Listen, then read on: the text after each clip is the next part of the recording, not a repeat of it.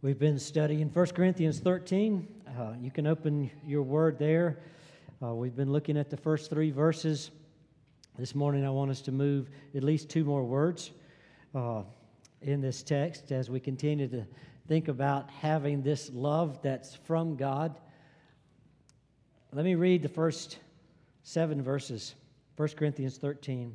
If I speak with the tongues of men and of angels, but do not have love, I have become a noisy gong or a clanging cymbal. If I have the gift of prophecy and know all mysteries and all knowledge and have all faith, so as to remove mountains, but do not have love, I'm nothing. And if I give all my possessions to feed the poor, and if I surrender my body to be burned, but do not have love, it profits me nothing. Love is patient, love is kind is not jealous. Love does not brag, is not arrogant, does not act unbecomingly, it does not seek its own, is not provoked, does not take into account a wrong suffered, does not rejoice in unrighteousness, but rejoices with the truth, bears all things, believes all things, hopes all things, endures all things. Love never fails. You can see in uh, that text we're, we're getting to the place of this chapter where we're getting into the virtues of love. And I want us to think about that this morning, just the general concept of loving God through virtue. You see in verse 4 the virtue of patience or kindness, etc. And to think about that. I remember uh, going to um, the mall here, and um, uh, we were in Belk uh, store, I think, and uh, an, an, older couple came in buying pillows. They were looking to buy a pillow anyway.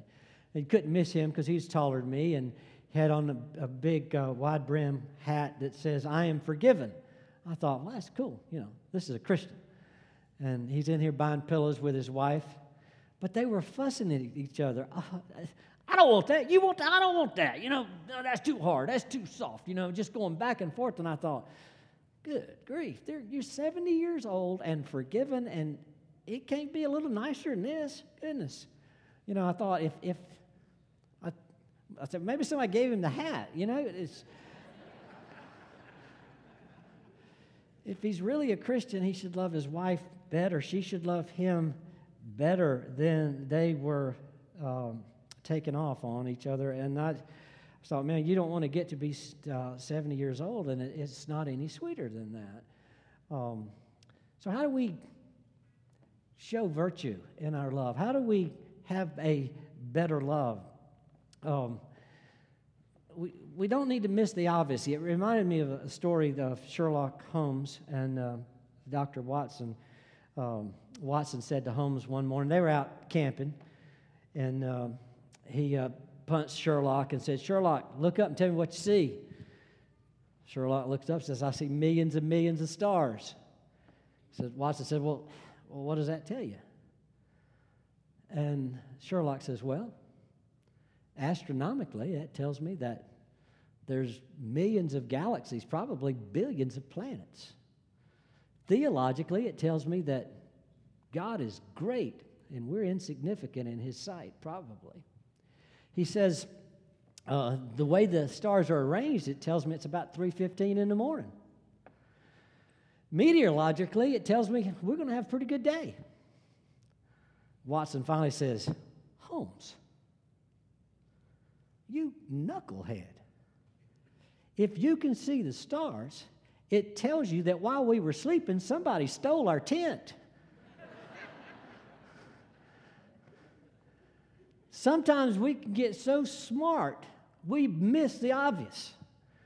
And when you read this passage, we get hung up sometimes on performance. We read about somebody who can speak the tongues of men and angels, somebody who has faith to move mountains, somebody who can speak prophecy and all mysteries and all knowledge.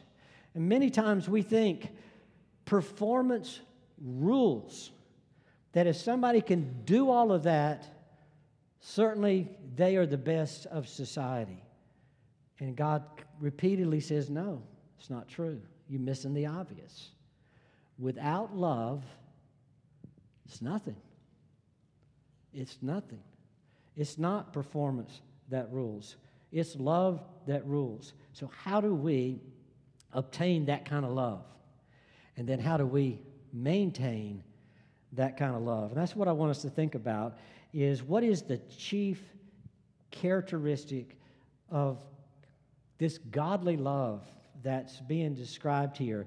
Um, godly virtue. I'm, I threw in the word godly just to say there's an imitation out there. And obviously, this couple at the mall, maybe they had an imitation. I don't think they really had the real thing. We define virtue typically as uh, just high moral qualities, like patience or kindness. But I, don't, I, I want to just back up a little bit. Look at t- the first two words of verse 4 love is. Now, think about that for a minute. Love is, and then you've got this list of virtues, which means these virtues flow out of or through love. They don't exist without love. That's been his point. Without love, you're nothing.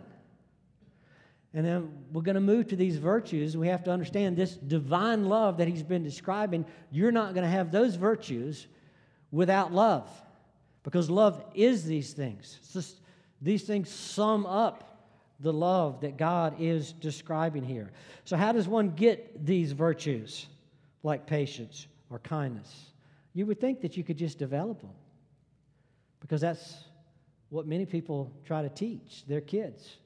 You want to teach your child to be patient. You want to teach your child to be kind. And so you come up with rules. You come up with some sort of structure, some sort of order, how you do things at home. He says, that's not the way you treat your brother. That's not the way you treat your sister. Here's the rules so that you do it in a patient, kind manner. And what we end up doing is teaching performance. It's like you miss the obvious.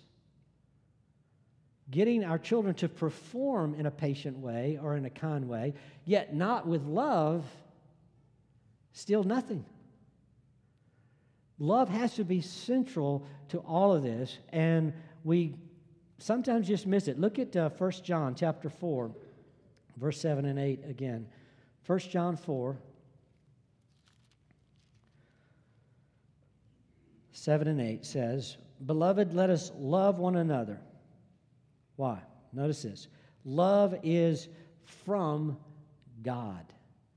The love we're talking about is a divinely sourced love. It's from God. Everyone who loves is born of God, born again as a Christian, knows God. And the one who does not love does not know God, for God is love. We have to see that love is from God. If we're looking for virtue through a program that we can teach, we're looking for virtue in all the wrong places. Just like the one who looks for love in all the wrong places. We're missing the obvious. Virtue is not developed through our programs, it's what flows out of love if we get love right, we're going to get these virtues. Love is patient. We're going to get it. But many times we focus on the virtues, on the performance, and we miss the love. Now, if you're following me, tracking with me, love is from God. You have to have God in your life to have the love we're describing. So you have to have God in your life to have these virtues. Then only Christians have these virtues. And you're saying, wait, wait, wait, wait a minute. That seems inconsistent with my experience. I know some really nice people that are not Christians. And they've got some pretty good virtues, like patience and kindness. So, how do we square that? What's, what's really going on? And as I've wrestled with, with the terminology in the text, what helps me is the parable that Jesus shared in Luke 8. Uh, so it's the parable of the, the soils. Let's look at it for a minute. Luke chapter 8. It's a great description of humanity. Luke 8, beginning at verse 4. When a large crowd was coming together, and those from the various cities were journeying to him, he spoke by way of a parable. The sower went out to sow his seed, and as he sowed, some fell beside the road, and it was trampled underfoot, and the birds of the air ate it up. Other seed fell on rocky soil, and as soon as it grew up, it withered away because it had no moisture. By the way, it's, a, it's the worst Sunday in the world to have a sinus cold. Everybody thinks I have something, something else, I guess. Verse 7 Other seed fell among the thorns, and the thorns grew up with it and choked it out. Other seed fell into the good soil and grew up and produced a crop a hundred times as great. As he said these things, he would call out, He who has ears to hear, let him hear. Verse 11. Now, this parable is this. So he begins to explain it. The seed is the word of God. Those beside the road are those who have heard. Then the devil comes and takes away the word from their heart, so that they will not believe and be saved. Those on the rocky soil are those who, when they hear, receive the word with joy, and these have no firm root. They believe for a while, and in time of temptation fall away. The seed which fell among the thorns, these are the ones who have heard, and as they go on their way, they're choked with worries and riches and pleasures of this life, and bring no fruit to maturity. But the seed in the good soil, these are the ones who have heard the word in an honest and good heart, and hold it fast, and bear fruit with perseverance. Now, he gave us four responses to the word of God.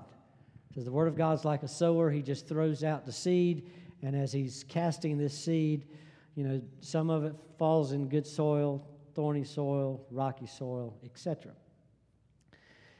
But there's only two groups of people, really. It's the fruit bearing group and the non fruit bearing group. Because the first three groups, he says, they don't bear fruit to maturity. It's only that fourth group that heard the word that bears fruit. And I'm trying to get us to think about the fruit of love is. The fruit from God is.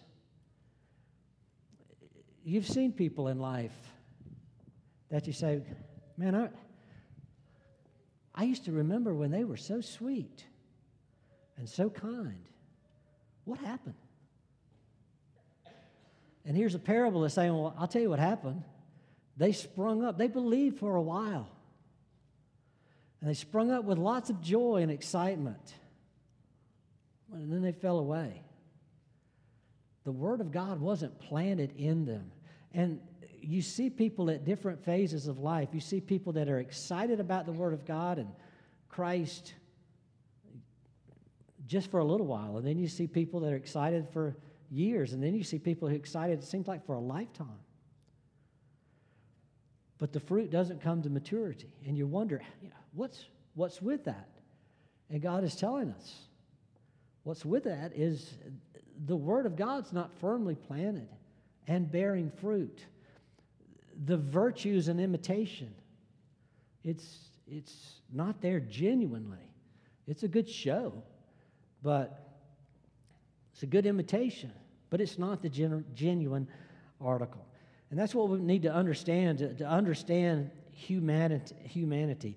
When I say only Christians can have the virtues of God's love, I mean unto maturity and unto the fruitfulness, unto old age, unto heaven, is what I'm talking about. And there is a difference. So when you get into the presence of a genuine believer, who has the Word of God planted in their heart, you're going to start seeing this is somebody that is fun to be around. They're so patient, they're so kind. You go through the virtues. I'm sorry, I touched my face. No, I'm not supposed to do that. I'll wash my hands before I touch yours. How about that? um, but a lot of times we, we don't take this as seriously as, it, as it's presented to us. Without love, you're nothing. God's going to take us, his believers, to glory in heaven because He's making us something. He's conforming us to the image of Christ. But there are plenty of people who imitate us that are nothing. They really don't have this love. And you'll see they don't have the Word of God planted. They're not seeking to bear fruit for God. Their source, their motivation, their goal is not God. They're doing a program, they're performing well, and they're missing the obvious that performance does not make them what they need to be. It's only God and God's love. So we must see the chief characteristic about godly virtue is that it flows out of the love of God. If you want the godly virtues, you must have the love of God first, foremost. So let me just take this back to, to uh, the child training uh, illustration I gave you about we create a program or develop a, a plan or rules so our son acts right with our daughter and vice versa. Our real goal in parenting should not be to develop this program, this plan, these rules, but it should be to be sharing the gospel with our kids every day. We should be sharing with them every day the love of God because this fruit comes out of the love of God. They need to know every day they are loved by you and by God. They need to know that understand the importance of the love of God. So many times all they, they get is the rules. And they haven't heard of the love of God that's flowing out of the Word of God. So, if that's the chief characteristic of virtue, that's what we should be chiefly giving. And I've told that to parents over and over. What way are you sharing the gospel with your kids every day? Don't let them go to bed without hearing again. They need to trust the God man Jesus. He saves their life. They need to know Christ. They need to know their Redeemer. They need to know their Creator and how much He loves them and cares for them. Because out of the love of God, everything else you want as a parent is going to flow. But we often miss that. Now, I want to see another thing here in the Word of God. Not only the chief characteristic of this godly virtue is that it's love, and it's love from God, but I want you to see the church and godly virtue. Think about that for a minute. Why even bring up church when dealing with virtue? The reason is because God loves his people. And if God loves his people, what I'm saying is God deposits his love in his people, he deposits virtue in us. If you want to be virtuous, you need to be around virtue. And it's chiefly in God's people. That's where he puts it. Let me show it to you. 1 John chapter 4, verse 12. 1 John is just so filled with love. It's a great, great book on, on that subject. And I don't think we'll exhaust it. 1 John 4, again, verse 12. No one has seen God at any time. If we love one another, God abides in us, and his love is perfected in us. Think about that. God's love is perfected in us. There's something happening in the group, in the room, in us. Love is being perfected. Don't go individualistic on me here. He's talking about us. God loves his people.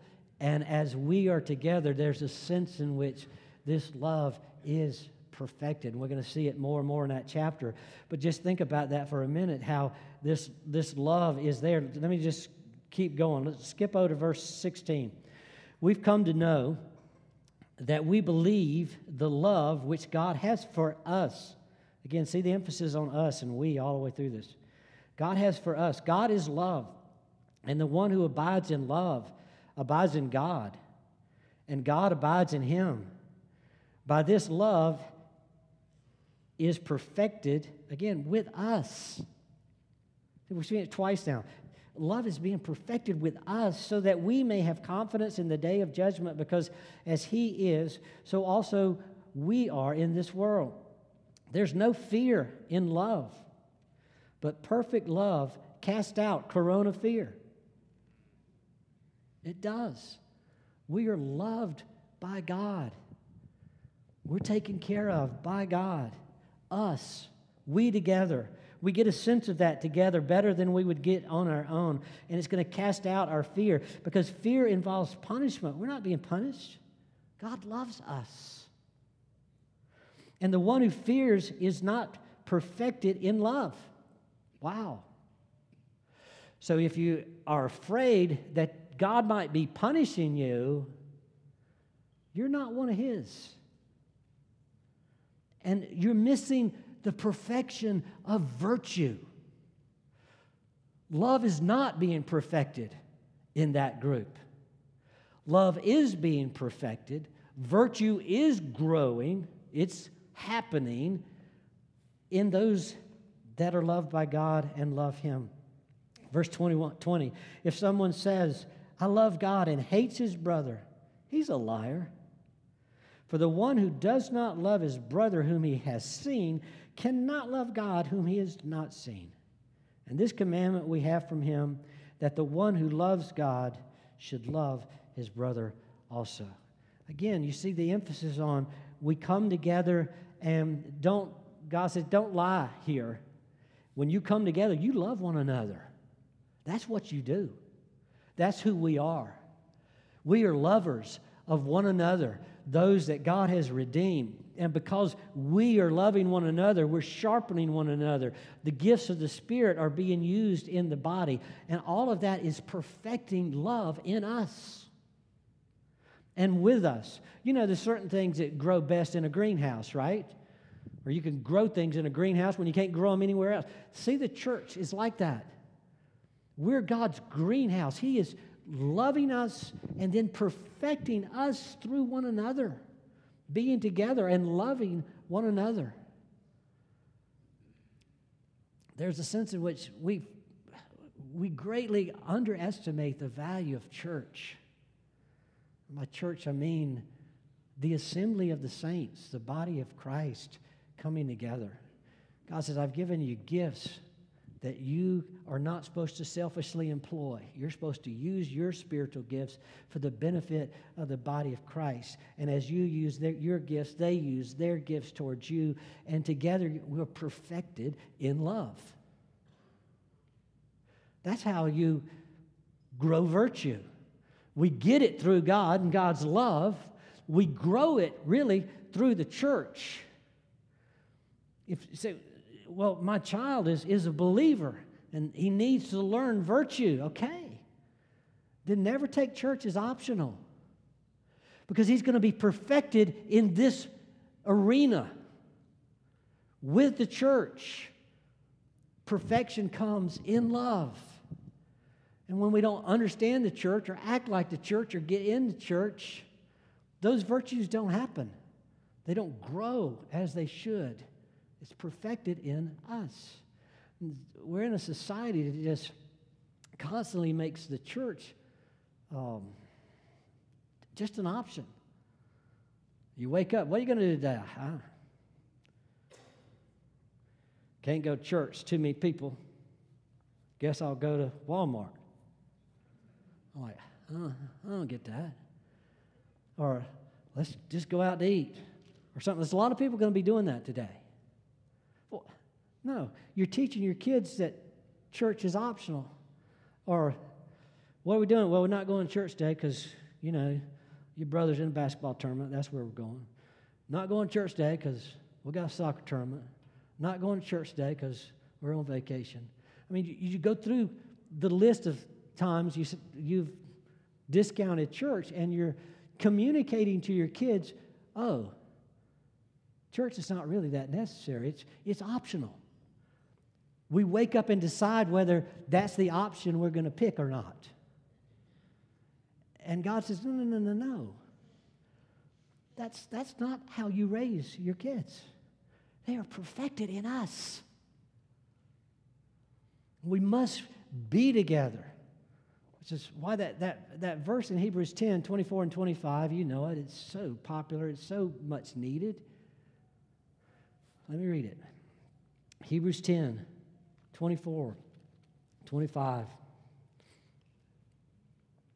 Let us consider how to stimulate one another to love and good deeds.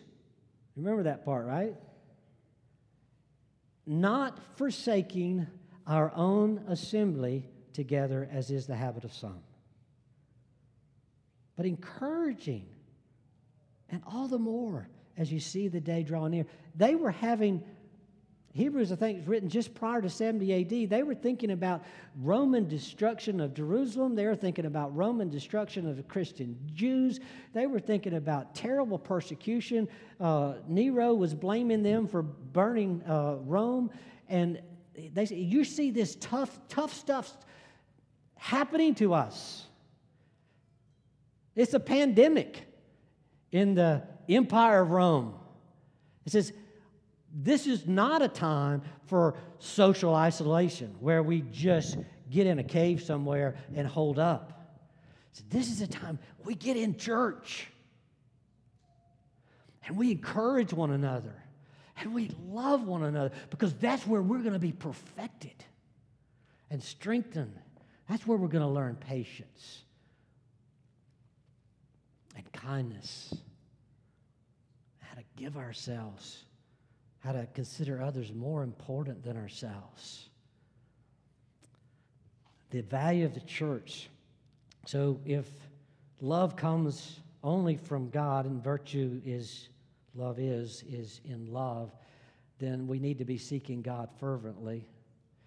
If love is perfected through the church and the gifts of the body, we need to make sure we are not forsaking the assembly. Now I know I'm in a crisis moment. We may not be here next week, who knows? But you get what I'm saying. And the value of the church. That when we can meet, we need to meet. When we can't, we won't. But when we can, we should. And then see that virtue is not only going to come through the church and through God's love, it's going to come as we maintain the same standard. You don't have any virtue without a standard. You have to have a standard. There has to be a right or wrong. There has to, or, or you can't define virtue. If, if patience is something, it has to be defined. Uh, there needs to be some right and wrong standard. Our right and wrong standard is God's word. Um, 1 John chapter 5, again, pulling from there, verse 3 says, For this is the love of God, that we keep his commandments. And his commandments, they're not burdensome. I won't go into all of it, but what he teaches us is that the commands of God, they are our delight. They, they don't earn us anything. This is the way we express our love back to God by doing life the way he, he wants it, He likes it, He commands it. So, as lovers of God, we delight in His commands and love His commands and keep His commands, and that gives us the standard that we need for. Uh, our virtues. Romans chapter 13, verse 10, one other passage, says this Love does no wrong to a neighbor. Therefore, love is the fulfillment of law, the law. Love has this a power and ability to, to not wrong people. And the reason is because there's a standard, and we keep God's standard, and that standard teaches us to love one another, to not um, go against one another. Again, our society says, no, no, no, what we need to do is just be good performers. Our performance of our society, uh, or seems like the motto of our society is character doesn't matter, performance does. You saw that with our presidential election last time. So many of us were concerned that all the candidates were just morally bankrupt. Then one of them gets elected and still morally bankrupt until he starts performing. And then it's like, performance rules. We like performance. And we quit thinking about character when character is still important. The only way of character is to have the commands of God. Be your delight. Be what you love as you love God.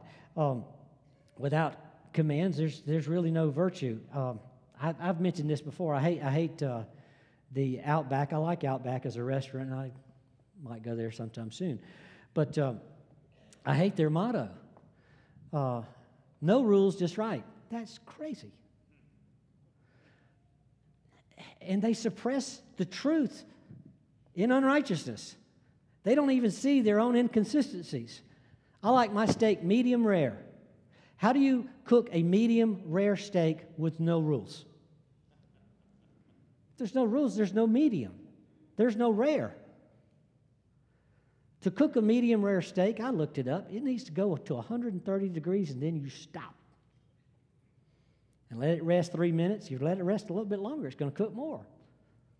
You serve it up, you know, and it's going to have a warm red center. That's the way I want it. You have to have rules to get there. You have to have a standard. And the same is true for every virtue.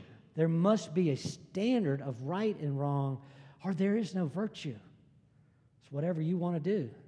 And if you perform, people say, oh, that's all, that's what I needed is performance. And they throw the virtue right out.